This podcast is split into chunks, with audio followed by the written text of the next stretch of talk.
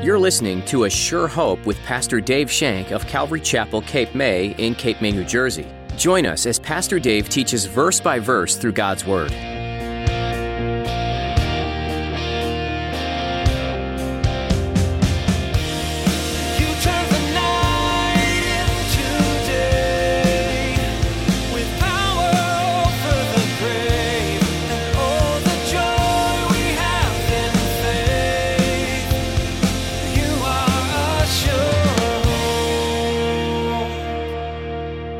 They were speaking to him in an insulting way. Who is the Son of Man? You know, you could hear their tone. What they were basically saying was, Our Messiah is not going to die. You're going to die. How can you be our Messiah? You know what's sad?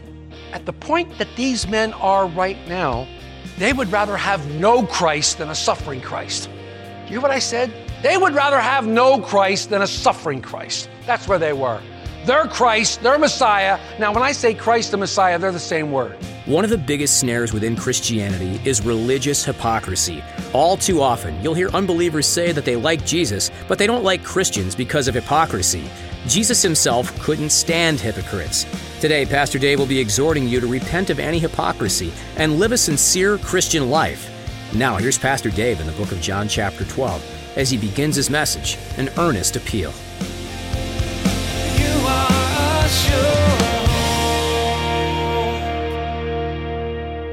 So you can pay me now or you can pay me later. You never heard that? Guy holding up a Fram oil filter. You can pay me now or you can pay me later. He's speaking about the importance of changing your oil in your car on a regular basis. And he's saying that if you do not do that, your car will eventually have problems. And he's the mechanic. So get, he says, you can pay me now for the oil filter and the oil change, or you can pay me later for the giant mechanic bill. And that's what the purpose of here. Well, I found some commonality in today's verses that Jesus is speaking to these men that have gathered there, believe it or not. And only my mind could, probably. But Jesus is making one final plea to the men that have been gathered around him. He's telling them that they still have an opportunity to believe in the light. They, they still have an opportunity to become children of a light. But if they choose not to believe, they're going to be left in darkness. And Jesus is making this final plea to each of them. Now, ever since Jesus' entry into Jerusalem, the cross has been closer and closer and closer. It's only now days away. Days away from the cross. And Jesus is still speaking to those Jews and Greeks that wanted to see him way back in verse 20. Many consider this as Jesus' last public speech. Many say that this is the last time that Jesus speaks openly in public. So his words are extremely important to us, and as they were to these men. You remember the conversation? They're confused because Jesus was talking about the Son of Man. They were confused about the title, the Son of Man. Who is the Son of Man? What is the Son of Man all about? You can't be the Son of Man because you said you're going to die. Our Messiah, who is the Son of Man, will not die. Our Messiah will live forever. How can you possibly be the Son of Man? So they had this back and forth about who the Son of Man was, and they were hung up on the title, Son of Man. They weren't asking this question, though, seeking information. They were basically being sarcastic. They were taunting him. They were speaking to him in an insulting way. Who is the Son of Man? You know, you could hear their tone. What they were basically saying was, Our Messiah is not going to die. You're going to die. How can you be our Messiah? You know what's sad? At the point that these men are right now, they would rather have no Christ than a suffering Christ. Do You hear what I said? They would rather have no Christ than a suffering Christ. That's where they were. They're Christ, they're Messiah. Now, when I say Christ and Messiah, they're the same word. Please remember that. Their Christ, their Messiah, was not going to die. He was going to rule and reign forever. Well, yes, he will.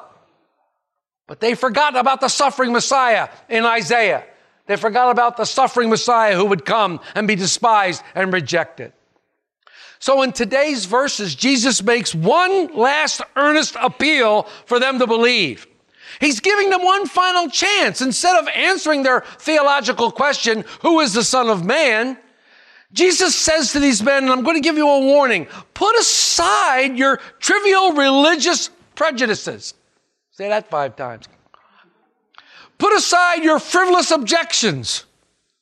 Don't worry about my character and consider who it is who's standing in front of you.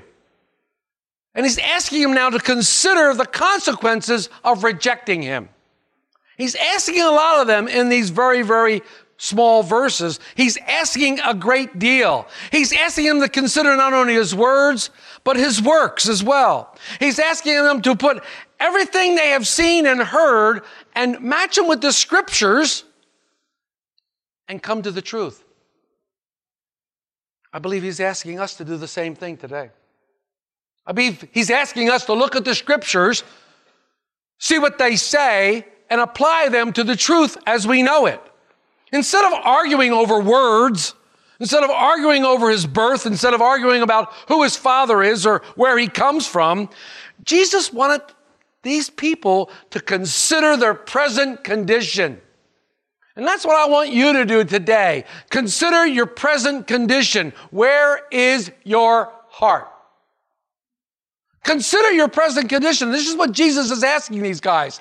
Look at your present condition. He wanted them to think spiritually. Think about this in a spiritual way. Why? They were in a state of unbelief. They were in a very stagnant state of unbelief, and Jesus came to save those who are lost, right? These men were certainly lost. They were certainly lost. They were stuck in the religious box. They were stuck in the religious box. They were hanging on to their religiosity. They were hanging on to their prejudices that were formed by their religiosity. They were hanging on to what they had been taught year after year after year. And now Jesus is saying, Here I am. I'm right in front of you. Can you not make the connection? Can you not make the connection between what you read, what you see, what you hear, and me? They couldn't. They couldn't. This was an hour of crisis for these men. It could be an hour of crisis for you today. It could be a time of great crisis for you, but it was also an hour of opportunity. And it's an hour of opportunity for you too today.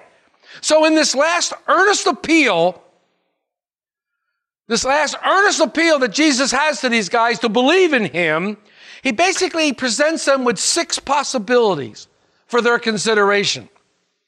He had a great concern for the souls of men. So he begins to instruct these guys to look within your own hearts, to see the evil that dwells there.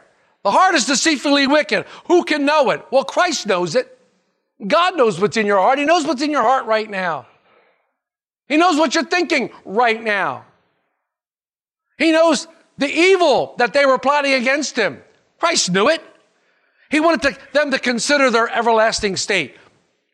You know, it's almost like he was asking them, Have you ever used this as a witnessing tool? If you were to die today, where would you go? Do you know your eternal maker? Do you know your, you know, that's how we used to open up evangelism, open up a, a, a conversation about the Lord. It's almost like Jesus is asking them, if you die today, what's going to happen to you? Jesus is standing in the midst of sinful men, his favorite place, and he never blinks an eye. This is why he came. This is the purpose for which he came, and now he's speaking to them. And first, he wants them to consider the great opportunity that he is offering them. i have chopped these verses up, so let's look at verse 35a. A little while the light is with you. There is one standing in your midst, one who is revealing God's truth to you, one who is revealing the light, the true light, the light that came down from heaven. But you don't realize who it is. You don't realize who's standing before you, that the true light has come. See, they had Christ bodily. Jesus was standing before them. And I've heard a lot of you said, and I've said in the past, boy, I wish I walked in Jesus' day. I'd love to be able to walk beside him, and, and I'd love to be able to, to, to be there, and boy, I would do this and I would do that. Well, you know what I say of myself? Hogwash. I'd be one one of the ones yelling, crucify him. These guys had Jesus right there. They were staring into the eyes of God. But they refused to believe. They heard his preaching. They saw his miracles. They refused to believe. He says, A little while the long light is with you, a little while longer. Soon the light will be extinguished by the cross. So Jesus gives them a second consideration. They have a clear duty, and it's one word 35b walk. Walk. What does walk mean? Well, in the Greek, it means to follow. It means to follow after, to know and follow hard after you. We sang that today. To know and follow hard after you. That's our job, to know and walk and follow after Jesus Christ. He wanted them to follow him. He wanted them to believe in him, believe in his words. Their duty, our duty, is to walk. Walk. Follow Jesus Christ. Jesus is saying to them, hey, I'm still here. You need to take full advantage of the situation. You need to follow me. You need to repent of your sin. What was Jesus' very first words when he appeared on the scene? Repent, for the kingdom of God is at hand. Well, he hasn't changed. The message hasn't changed. They need to turn from their wicked ways and they need to follow Jesus. That's what repenting is, just turning from their wicked ways. What did he, how did he call all of his disciples? Follow me. Oh, he said, follow me. Well, that's what this word is walk. Walk with me, fellowship with me, follow me, learn of me, trust in me. Put all those adjectives together. Walk, or actually, they're verbs. Deny yourself, pick up your cross, and follow me. Jesus has given them a command. This is what we need to do. Be in my place. Place your trust in me. Submit to me.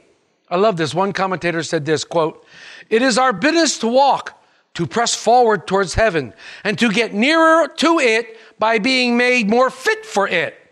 Our life is but a day, and we have a day's journey to go. Unquote. I like that. So Jesus has now said, listen, you got a great opportunity. You've got a great opportunity and you have a duty here. And then he gives them a solemn warning in 35C. While you have the light. In other words, the light's not going to be always around, guys. The light is fading away. It's not always going to be around. He is offering these men a great opportunity. He's telling them that they have a clear duty to walk in the light, to follow him while the light is still here. Jesus is telling them that there's going to come a time when he's not here. He's not going to be around. Jesus knows his hour had come. Back in verse 20, it says he knew his hour had come. Not verse 20, 23, I, I'm lied.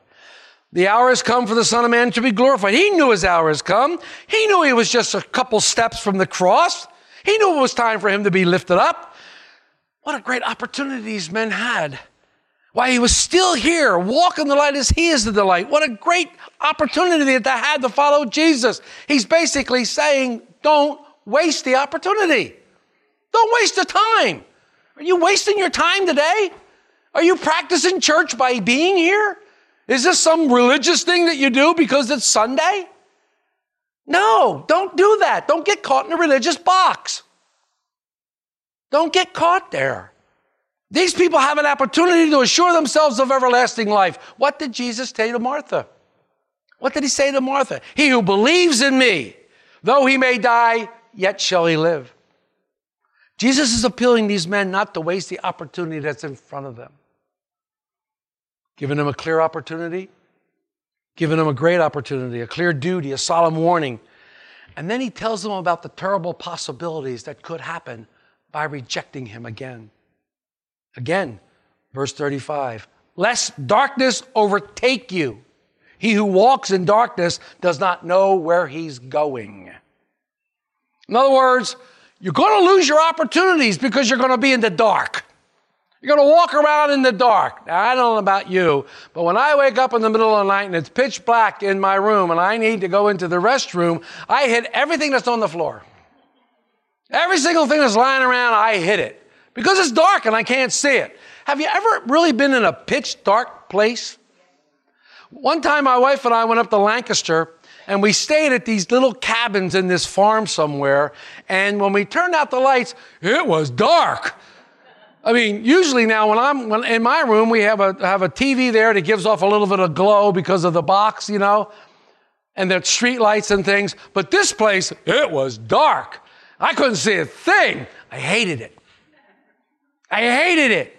I didn't like it at all. So he's telling these guys, listen, if, if you don't take this opportunity, if you don't take this opportunity, you're going to find yourself in darkness and you're going to not know where you're going. You're going to be stumbling around, not being able to find your way. We know Jesus is the way. You'll be left in only darkness. And you know what? He's kind of telling them if you don't know your way, you're going to be kind of like your forefathers who couldn't find their way for 40 years in the wilderness as they wandered and wandered and wandered because of unbelief. They kept on wandering. So while Jesus says, I'm here, seize the opportunity, seize the chance. Don't let it go by. Respond now in truth. Respond in truth by faith. The alternative is being left in darkness. He's saying the darkness he's talking about is total separation from God. Total darkness. By a simple step of faith, these people could have passed out of spiritual darkness and into the light of salvation. A simple little step of belief, a simple little step of faith, but they could not do it. They could not do it. So Jesus clarifies this duty that they have to walk when he says in verse 36a, while you have the light, believe in the light. Believe. It's another clear duty. Believe in the light. Jesus is making this clear offer to them. The light's still here. Believe in the light. Put your prejudices aside. Look in your scriptures. Find the truth about me that is speaking to you. I make this offer. Jesus is saying, take the first step in your walk. Believe upon him whom God has sent. Believe in the everlasting life. Don't let your religiosity hold you back from believing. Jesus says all these things. And then he finally comes up in verse 36. In the end, he says, He gives them a glorious prospect that you may become sons of light. There's a caveat at the end. There's a caveat at the end of this belief, at the end of this walk of faith. It's called eternal life. The caveat is eternal life. He said, The light's here. Walk in the light. Don't stumble in darkness. You don't have to. And if you do, you're going to be children of the light. You're going to be sons of God, daughters of God. You're going to be children of the Most High. It's up to you. It's up to you. Glorious prospect of being a child of God, a child of the light. Jesus said that those who believe will be children of the light. If you're a child of the light, guess what? You're not walking in darkness, are you? You're not walking in darkness. You know where you're going. You know what awaits you. You know you have a future and a hope in Christ Jesus. When you're not walking in darkness, you know you have eternal life, and nobody can tell you different. You know what the scriptures say, and you anxiously await for Christ's return. You anxiously look for him and wait for his return to snatch us out of here and take us away in the rapture. Trying to make yourself pure and holy through the Holy Spirit, waiting upon him to come and gather us up for himself and take us home. We wait for that. We pray for that. And as the days get darker and darker in the land in which we live, our prayers are more fervent than ever that he would soon return.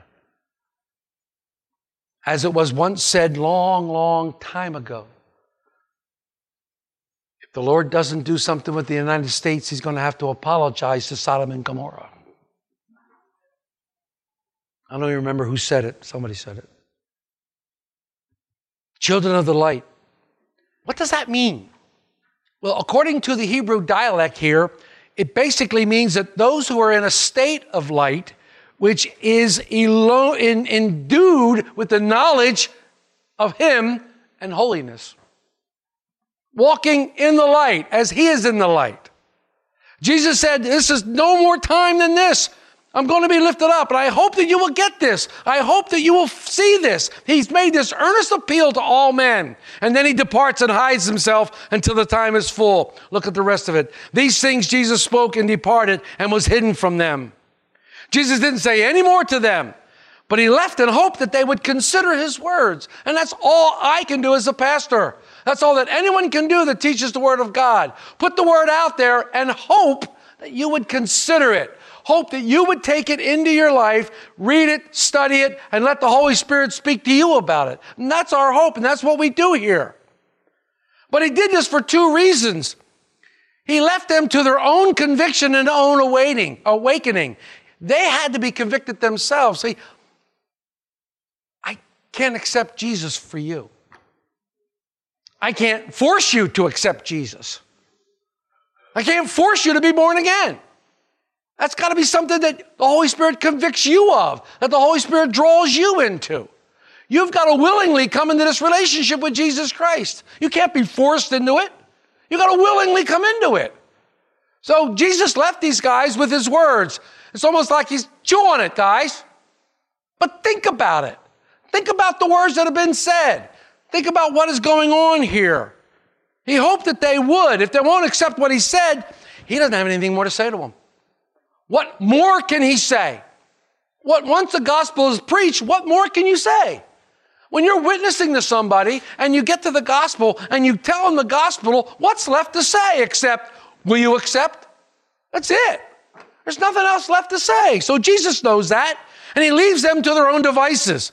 If they don't believe, they're going to die in their sin and in total darkness. He also left for his own preservation. He also left because he knew that they were going to be angry at what he's saying. They're going to be a little ruly as usual. So he went and hid himself from all their rage and fury. And it's believed that he went and he retreated to Bethany. It's believed that that's where he went. So, how do we apply this to us? How does this now equate from 2,000 years ago that Jesus is saying to these men to us here in 2019? How does this apply? Well, I thought about that at length when I was doing this study, and, and I came up with several things I hope they apply. We live in what is known as the age of grace. We live in the age of grace, the church age. It is the age of grace. What does that mean? That means that by God's grace through faith, you can be saved. By believing on Jesus Christ as your Lord and Savior, by believing in His sacrifice, by believing that He died on the cross for your sin and confessing those sins, believing that God raised Him on the third day, you will be saved. It's the age of grace. That belief is accounted to you as righteousness, just like Abraham's belief. It's the age of grace. We become children of God by faith. We're not under the law. Jesus fulfilled the law completely and perfectly. But God has still given us an earnest appeal. We now have the opportunity to come to, into His kingdom by faith and become His child. You can come freely just as you are. It's a beautiful, beautiful invitation. We also have a clear duty walk in the light. We're to walk in the light. We must walk in the light as He is in the light, having fellowship one to another, and the blood of Jesus Christ cleanses us from all sin. That's what it says in 1 John 1 7. It's interesting that the Greek word used here for continuing should be translated continually.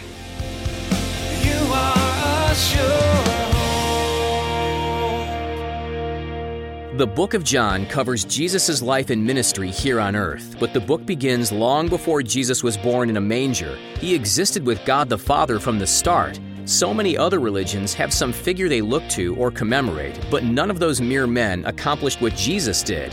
Jesus came as a man and died, but then he came back to life because he's God. No other man can claim that remarkable feat. Only God could do this, and therefore, the only true one to follow is Jesus. What might be holding you back today in believing all that God says He is and does? If you have some questions you'd like answered, we'd be happy to try and answer these questions or pray with you about what's weighing on your heart. Please don't hesitate to call us at 609 884 5821. Again, that number is 609 884 5821. Keep looking to Scripture for answers and know that we care about the journey you're on. We're so glad you tuned in to A Sure Hope today. You can hear more messages like this one from Pastor Dave at our website. Just click on the Messages tab when you visit ASureHopeRadio.com. We'd love to meet you too. Find out how you can join us for worship at Calvary Chapel Cape May by visiting ASureHopeRadio.com. You'll also find us on Facebook and YouTube. Links for both are at ASureHopeRadio.com. There's more to learn from the book of John next time, so be sure to join us again on another edition of A Sure Hope.